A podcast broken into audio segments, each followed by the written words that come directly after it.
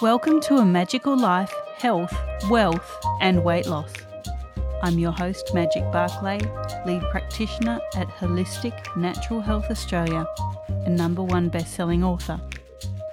In this podcast, I aim to give you practical tips on how to accelerate and sustain your health, increase your financial, spiritual, and emotional wealth, and to look at something that haunts many of us needlessly weight loss. In some episodes, I'll have guests available to give you even more tips, but in others, the floor is yours. Drop us a line at a Magical Life podcast on Facebook and let me know what you would like to know more about. Now, sit back and enjoy because it is time for you to create and truly discover a magical life. Welcome back to A Magical Life. I'm your host, Magic Barclay, and I'm again joined by Stephanie Lueras. Stephanie came on in 109, so our previous episode, and told us all things about training and making small changes every day so that you can have great success. And today, Stephanie, I would love to ask you some more questions. So I'm going to fire my first one straight away you're an international best-selling author. Please tell us about that. Yes. So last October, I released a chapter in the anthology Break Free to Health and Vitality. And we have 18 co authors in this anthology. My chapter in the book tells my story in losing 200 pounds how I went about doing it, and my goal setting model on how you break down what seems like a crazy huge thing into making it very manageable because people take that idea of, oh my gosh, 200 pounds. How do you do something like that? And turn it into in everyday activity that really just sits in the back of your mind that it's just part of every day. I think that's really important to make it part of every day. That's just such a great piece of information to put out there that's probably overlooked so easily. It is because the one thing about losing weight is it's possible to lose weight gain weight, build strength, build our endurance, what whatever those particular goals we put into place, no matter how big or small those are, it's possible to build those into our lifestyle. We don't have to completely change everything to fit what we imagine things to be.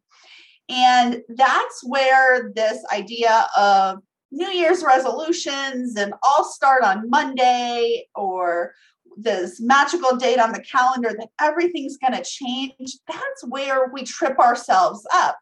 Is because we bring in this grand overhaul of changes and it might last a couple days or a couple weeks or a couple months, but it's not sustainable. But if we bring in these little things that we do each and every day that fit life as it is, especially if we're busy people and we're balancing spouses or children or whatever it might be, those little things, they don't throw off what we already have on our plates.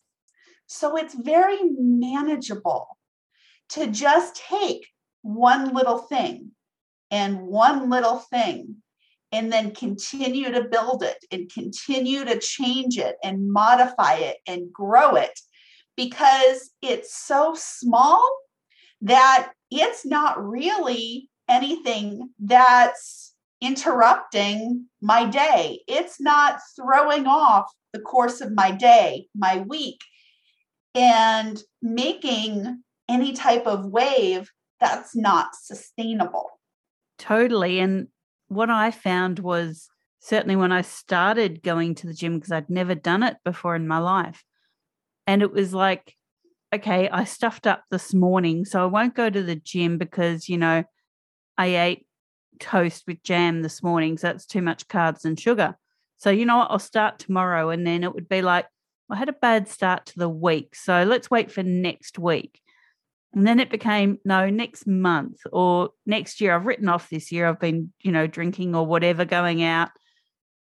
And I think so many people do that. They wait for the right moment, the right day, and that may never come. Exactly. And while there is great and wonderful things and we we see an impact from the cardiovascular benefit of a 20 minute workout of a 30 minute workout things like that. We forget the cumulative effect of very small bits. You know somebody that is just starting out maybe that has never exercised consistently before or they're for whatever reason just starting back from being sedentary for a long period coming back from an illness or injury or whatever 5 minutes over 4 days a week 5 days a week 6 days a week that's 20 to 30 minutes of compounded time there's a cumulative effect to that exercise. Just because you didn't do it all in one moment doesn't mean that exercise didn't count. So we you know we have to get out of our heads that if I didn't do this grand huge thing that it didn't count. That if I just did 5 minutes or 10 minutes that I did something and it made a difference. And maybe the next time I'm going to do a little bit more, or I'm going to build up. And next week it'll be a little bit longer. We start to increase that, we build up that endurance, but we made a start. We did something really great in that five minutes, in that 10 minutes. Something happened and we don't discount that. We celebrate that something happened. Stephanie, I'm going to say something I've never said to anyone else before because I really want your take on this. I'm one of these people that really dislikes, you could almost call it hates being told what to do. Now, that's not necessarily from other people, it can be me. So, certainly along my weight loss journey, it was you know, you're only going to eat fruit and veggies today because you just need to clean your body out and rehydrate, add the electrolytes. It's only one day you can do it. And then, you know, two hours into the day, I'd be like, nobody tells me what to do, not even me. That's a rule I have to break. I'm sure I'm not the only one in the world that does that. At least I hope not. So, how do you suggest people get over that rebelliousness streak? Well, at least when it comes to nutrition, I take that rebelliousness out of it. When I'm working with somebody on nutrition, I come from that intuitive eating place. I come from that mindful eating place. So there isn't a place of restriction. There isn't the food police. Anything is on the table. But, and there, there's always a but, we make choices, and our choices have consequences. And I talked about in the last episode, everything comes back to how we want to feel. Now, we all have our inherent hunger cues. We know when we're hungry we know when we're satisfied. We know when we're full. Now, some of us that battle with our weight for whatever reason may have lost a little bit of communication with those hunger cues through the years. So we need to work a little bit on our mindfulness to get back in touch with those hunger cues. But they're still there. You we, we look at a toddler they they eat what they want when they're done they leave the rest of the food on the plate and go on their merry way. They're happy and content with that. We have that ability to know what's enough. We also have that ability to know what our body needs. And the idea of full permission around food can be very scary for some people because we've lived in that diet mentality for so long that I can only eat fruits and vegetables and lean meats and I can only live within this structure of this very restrictive list of foods. So if you could t- if you tell somebody you can eat anything under the sun, it can be a scary thing because they think then, well then if I can eat anything, I'm only going to want to eat chocolate bars. But and that might be the case. You might actually only want to eat chocolate for a little while because you've restricted yourself from that for so long that when you have the freedom to give yourself permission to eat it, you might go a little overboard. But then when you come to the other side of, okay, I've had enough, and realize now my body probably wants something else. What does my body want? Let's introduce some other foods. A salad is acceptable. Some vegetables are acceptable. We start coming into that balanced place of what is it that my body wants now and really make those empowered choices of feeding ourselves what our body needs, what is it craving, and what maximizes our body's performance.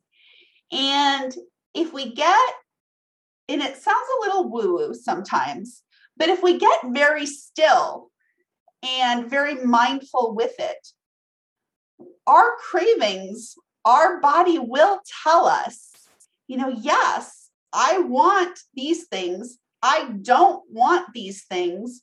Or maybe some of these foods serve me better at different points in the day. Like I always give the example for myself of pasta. I love pasta, but I can't eat pasta at night. It gives me a migraine. I feel horrible the next day. It's it's just it's bad news all around. But if I eat pasta earlier in the day, if I eat it at lunchtime, midday, it gives me energy. I don't hit that mid afternoon slump. I've got that rush of energy. I'm great to go on. So it's starting to be able to see how food in our body works together and really helps us to feel better. So there's a lot of things that play into it instead of these are just those foods that you can eat and be the rebel in I'm never going to eat all, you know, the the good foods and the bad foods. I think that's a really great message to really know what works for you and what doesn't. And you know, so many people just aren't in touch with themselves. So for me, I know it's just a rule breaking thing. So I don't set hard and fast rules. I say, I will try to do this. So my goal is to do 70% of this. So that's how I actually got around the don't tell me what to do, even if it's myself kind of issue. But, you know, a lot of people aren't in touch with themselves like that. And you really do need to be. You you know, we've said it before, you are the master of your body. You know what works, what doesn't. So if pasta just is not an option for you, then it's not an option for you. If grapes aren't an option, if they make you gassy, then guess what? Just because of all the health benefits of grapes doesn't mean you have to eat them. So, really knowing what works for you as an individual. And this goes into your fitness regime as well. There is no way on God's green earth that treadmills and I are ever going to be friends. just Amen. doesn't work. so for me, you know, why would I keep walking without going anywhere, without seeing anything? And I know cardio is not my friend. You know, I'm very top heavy in build and my center of gravity isn't great. So for me, you know, fitness has to be body weight training, it has to be strength training. Going and jogging is, you know, it's like trying to watch Mr. Bean organize something. It's just ridiculous. So know what works for you, know what doesn't work for you, and don't be persuaded by someone else who it works for that that's what you have to do to succeed. Absolutely. And I'm 100% with you on the treadmills. You will not catch me on a treadmill unless I am forced. I want to be outside. I want to be experiencing nature because that is where I find my peace in motion. So, Stephanie, tell us about Heart and Sole Fitness. What is it?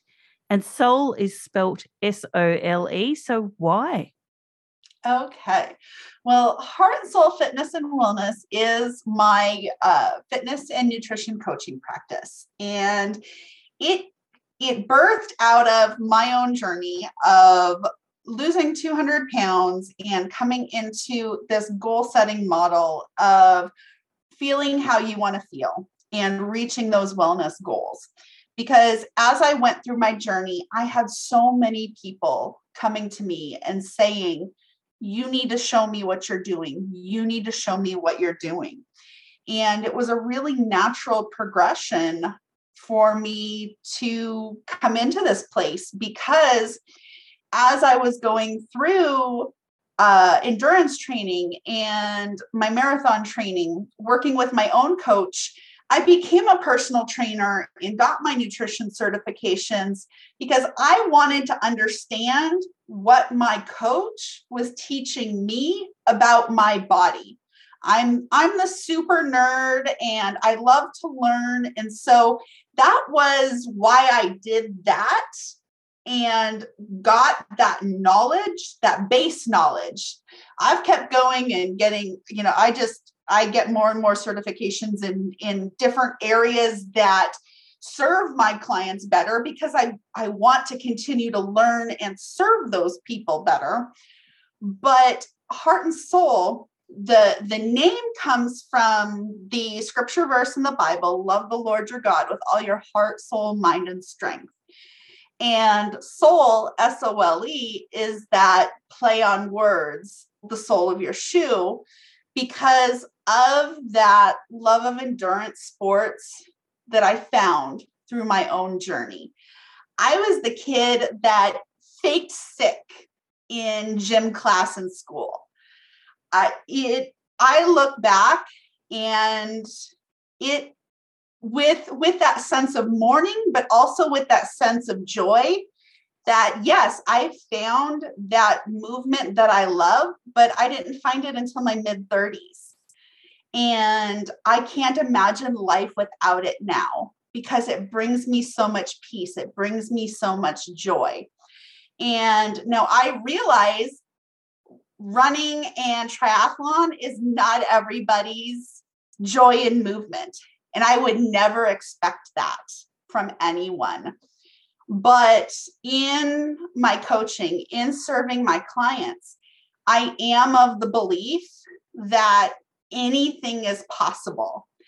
And it's working with people to find that same joy, to find that movement, to help you to feel how you want to feel so that you experience what what it is in life that you want to do i i have clients that you know for them that joy is i just want to be able to go and enjoy walking around disneyland and not feeling fatigued, being able just to go and walk and do and be with my family and have that fun and not think about being fatigued and being out of breath and being sore. So it's really looking at what is it that we need to do to help you get to that same experience. That's great. Now, what is some other information that you feel our listeners today really, really need to hear? No matter where they're on on their fitness journey, where they're on on their journey of self improvement, what are some things that I guess you've learnt that you wish someone else had told you? Something that I wish someone had told me or prepared me for is to let go of expectations and to live in the present moment. And something I had never thought about uh, early, earlier in my life when I was still stuck on that yo yo dieting and pursuing all the different diets was what is the end result? I think when we get stuck on that intentional weight loss train and we think about that that magical end when we reach that goal weight and this this is this I've arrived that we have this picture in our mind of what I'm going to look like and what life is going to be like. And never have I ever seen that happen for anyone. We that picture doesn't appear the same way as we have it in our head. Life doesn't change because the number on the scale hits a certain point. And even for me, in having such a dramatic change in my body size, while I am in the smallest body I have ever been, and I I adore the person that I am today. I am stronger. I am fitter. I I am more confident. I am all of these things that I have never been before. And I am I'm blessed to be the person that I am today. This would not be the picture that I had in my mind of that number on the scale. And that's been an, an emotional turmoil to settle with myself because it has been such a dramatic change in my body size. I ha- I have sagging skin. I have aesthetically things that are not pleasing to me. Does it bother anybody else? No, but it bothers me. And it's things that I've had to reconcile inside because it doesn't match that mental picture. And so it comes back to that idea of letting go of the expectations that we put on ourselves and living in the moment as we are. Yes, our goals are important yes, it's important to have an idea of where we're going, how we want to feel, but that expectation of what that looks like is a very different place. And we shouldn't be wrapped up in that. That's fantastic advice. Now, Stephanie, people can find you at heartandsolefit.com. You're also on Facebook, Heart and Sole Fit, on Instagram at Heart and Sole Fitness and Wellness. Thank you so much for sharing your journey and your knowledge with the listeners today. I am absolutely sure they've gotten so much out of it. So, again, thank you for your time. Thank you so much. It's been wonderful chatting today. Great. Listeners, this was your episode 110 of A Magical Life. Don't forget to leave us some great reviews. We really do hope you're enjoying the podcast. Coming up in 111, I have a surprise guest for you, and we have so many guests lined up from all walks of life. So I really hope we can help you go forth and create your magical life. Thanks for listening today. Please subscribe to hear future episodes, leave a review, and share this podcast.